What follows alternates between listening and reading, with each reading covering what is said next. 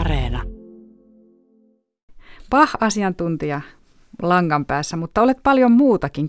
Puhutaanko aluksi, mitä kaikkea olet tässä ehtinyt puuhailla vaikka tämän kuluneen viikon aikana? Öö, mitähän tässä nyt oli? No päällimmäisenä semmoinen ajatus, kun eilen täällä oli Johannes Passio-esitys Joensuussa, niin tota, sitten saan yhdeltä ystävältä siemenperunoita. Mä laitan ne tuossa lähipäivinä ehkä itämään tuonne kuistille. Ja ää, mitäs muuta? Lintuja tulee tänne. Punarinta laula tuossa eilen. Elät siellä... puutarhan lähellä itse asiassa. Niin, äsken puhuttiin Siirtola puutarhasta. Joo, Sinä elät siellä luontoa lähellä ja olen ymmärtänyt, että se liittyy jotenkin myös arkisiin puuhisi ja työ, työhösikin, vai onko näin? No joo, kyllä se liittyy. Meillä on yksi omavaraisuushanke meneillä ja sitten on semmoista kuin Elonkehä-lehti, niin tittelillä omavaraisuustoimittaja. Se on ihan fantastinen, fantastinen tota, tulokulma maailmaan. Hmm. Ja selvästi kun olet tottunut kuuntelemaan luontoa, niin olet herkistynyt myös musiikille ja nyt sitten erityisesti Bachin musiikki ilmeisesti sinulle hyvinkin tärkeää. Kerrotko, mitä Bachin musiikki merkitsee sinulle itsellesi? No kyllä se on joku semmoinen kuitupitoinen ruisleipä, joka pitää eh, musiikillisen ruoansulatuksen kunnossa, että, että siinä jotenkin, jotenkin sitä, siinä on niin paljon kaikkea mahdollista. Nyt tuossa just pari päivää sitten yhden, yhden kaverin kanssa analysoitiin vähän niitä sointuja ja tuntuu, että sieltä löytyy niin kuin kaikki esimerkiksi jatsmuusikoille, jatsmuusikoille niin kuin hyvin paljon, paljon, että ei tarvitse enää oikeastaan paljon sen jälkeen keksiä, niin Mm, kaikki on jo keksitty. Sieltä, niin, sieltä vain penkoon, niin kaikki löytyy. Kyllä. Kyllä. No mikä sai sinut perehtymään nyt Matteuspassioon sitten oikein syvemmin, että olet kirjankin siitä tehnyt, niin onko Matteuspasio aivan erityinen? No kyllä voi sanoa, että on, on se erityinen kyllä. Se, se tuli jo lapsena läheiseksi, kun kohtasin äidin menetyksen, niin sen jälkeen sitten ikään kuin musiikki oli tämmöinen kumppani, joka, joka sinne surussa lohdutti. Ja sitten mä huomasin, että myöhemminkin mä sitten surun kohdatessa, niin aina palasin siihen Matteuspassioon. Ja jotenkin se, se oli niinku se semmoinen, mistä se lähti, lähti tämä työstö liikkeelle ja lähdin sitä analysoimaan ja, ja purkamaan ja, sitä teosta itselleni ja sitten myös muille. Mutta sitten nyt mä huomaan, että, että aikaisemmin mä pidin sitä jotenkin semmoisena läpensä vakavana teoksena, missä ei oikeastaan ole huumoria edes ollenkaan, mutta jotenkin tuntuu, että, että nyt se alkaa jo auta vähän toisellakin tavalla, että siinä on oikeastaan aika valoisiakin kohtia. Että se ei ole enää, jotenkin, jotenkin se, se teos heijastaa sitä, mitä ihminen itse kokee sisällään, ja se myös näyttäytyy ja kuulostaa semmoisena, tai semmoiselta, mitä ihminen itse sisällään tuntee. Ja nähtävästi mun, mun tämä akuutin surun työsten vaihe nyt on takana, että se nyt näyttäytyy oikeastaan välillä aika hauskaltakin. Mm, surun päällä kaikki elämänkirjo ja tun, tunne-elämän kirjo. Joo. Kuuntelin tuossa sinua ajattelin, että musiikki on itsellekin monesti, musiikki on syli. Ja se helpottaa tunteiden kohtaamisessa. Mutta joskus tuntuu, että Matteuspasio tai Bahimusiikki, mutta varsinkin nämä passiot ovat niin voimakkaita, että siinä melkein tarvitsisi kuuntelukaveria. Ja nyt sinä olet aikonut tarjota tällaisen kuuntelukaverin vähän isommallekin porukalle tänä iltana?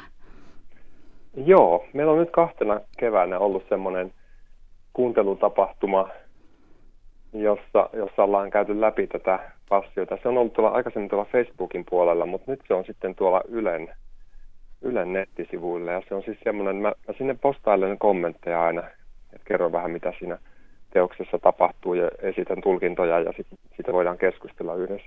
Mutta sitä voi myös seurata sitä keskustelua, vaikka ei ole mitenkään kirjautunut sisään, että, että semmoisena vähän niin kuin koko ajan päivittyvänä levytekstivihkuna tai tämmöisenä se, se toimii, se sähkö siellä. Niin, aivan niin, että, että tota, jos ei halua pelkästään keskittyä musiikkiin, joka sekin on tietenkin mahdollista ja joillekin sopii paremmin, niin sitten on mahdollista lähteä konserttikaveriksi sinne.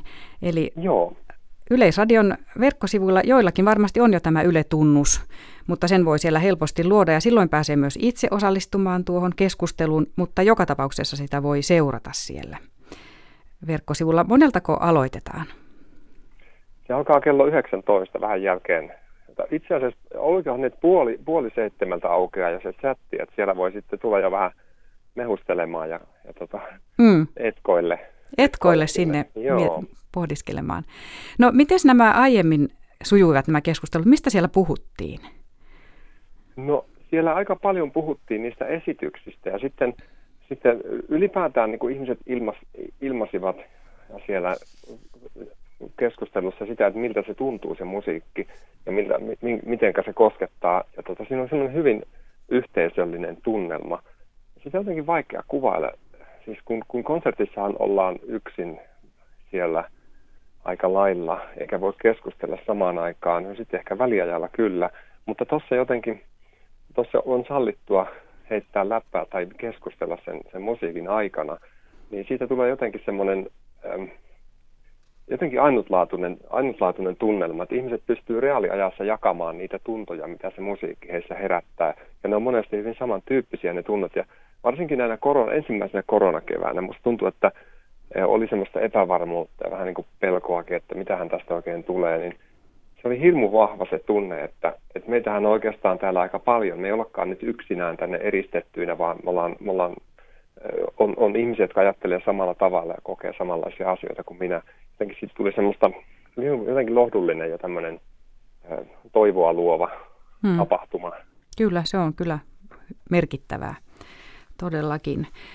No miten aiot johdatella sitten sitä iltaa, eli mi- millaisia avauksia tulee tapahtumaan?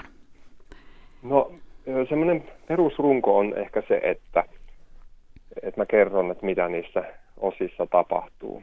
Mutta sitten, sitten myös jotakin tämmöisiä, mä vähän koitan semmoisia tärppejä heittää, että voi kuunnella esimerkiksi tätä asiaa tässä, tässä aariassa tai, tai vuorokohtauksessa tai, tai, tai niin kuin, vähän niin kuin sitä musiikin taustaakin sieltä koitan avata semmoisia asioita, mitä ei välttämättä kuule ihan suoraan, vaan mitkä sitten näkyy siitä nuottikuvasta esimerkiksi.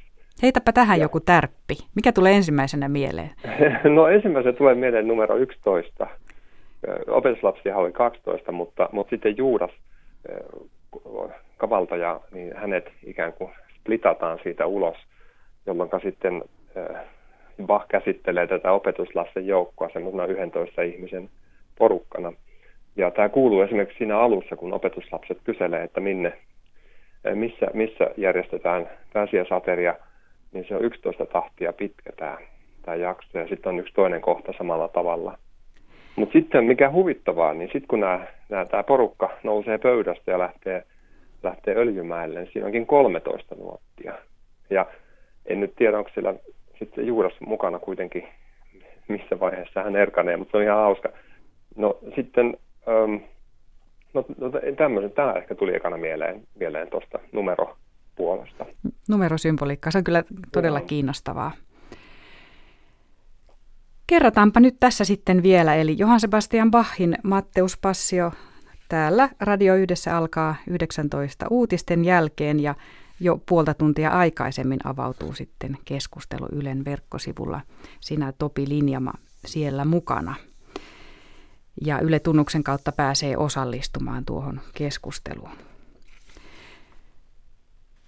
Mutta kerrotko vielä, miten aiot viettää pääsiäistä itse sitten, kun se koittaa? No, ähm, niistä perunoista oli jo puhetta, että mä varmaankin laitan ne perunat itämään tuossa joku päivä. Mutta niin, niin äh, lapset kyselivät, voitaisiinko käydä lintutornilla, niin ehdottomasti voitaisiin. Vähän tuota sääkarttaa kun katselin, niin esimerkiksi maanantai-aamu voisi olla aika hyvä – luvattiin poutaa ja on aika lämmin aamu tulossa ja ehkä yöllä on tullut sitten jotain muuttolintuja. Toi ei ole toi järvi vielä sulaa, mutta kyllä sillä rannoilla jo lintuja, varmasti jotakin rautiaisia ja peukaloisia ja tämmöisiä varmaan saattaa jo kuulua. Ihanaa, siinäpä mainiot vinkit pääseesajan viettoon. Vahimusiikkia ja luontokokemuksia. Kiitos Topi Linjama. Kiitos.